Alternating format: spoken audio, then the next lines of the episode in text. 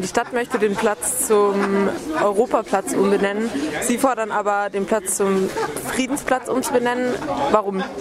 Wir wollen ein ganz klares Signal und einen Gegensatz zu dem Siegesdenkmal, was den äh, Sieg Deutschlands über Frankreich vor äh, 1870 verherrlicht. Und dieses, äh, dieser Gegensatz, das stellt für uns nicht Europa dar, weil das Europa heute, so wie es jetzt ist, die EU macht eine Kriegspolitik in sechs Einsätzen auf der Welt. Sie hat den Jugoslawienkrieg äh, initiiert. Sie, hat, äh, sie fängt an, eine EU-Armee aufzubauen aufbauen. Und wir sehen eher, dass die EU, also nicht ganz Europa, aber die EU äh, in Richtung Krieg marschiert. Und das sehen wir nicht als Gegensatz gegen dieses kriegsverherrlichende Siegesdenkmal an, sondern wir wollen einen Platz, der wirklich äh, die Menschen, den Menschen zeigt, dass wir den Frieden, den wir ja zum einem gewissen Maß hier in Europa hatten, äh, die letzten Jahrzehnte, dass wir den weiter ausbauen wollen und dass wir weltweit Frieden wollen. Und das ist unser Anliegen.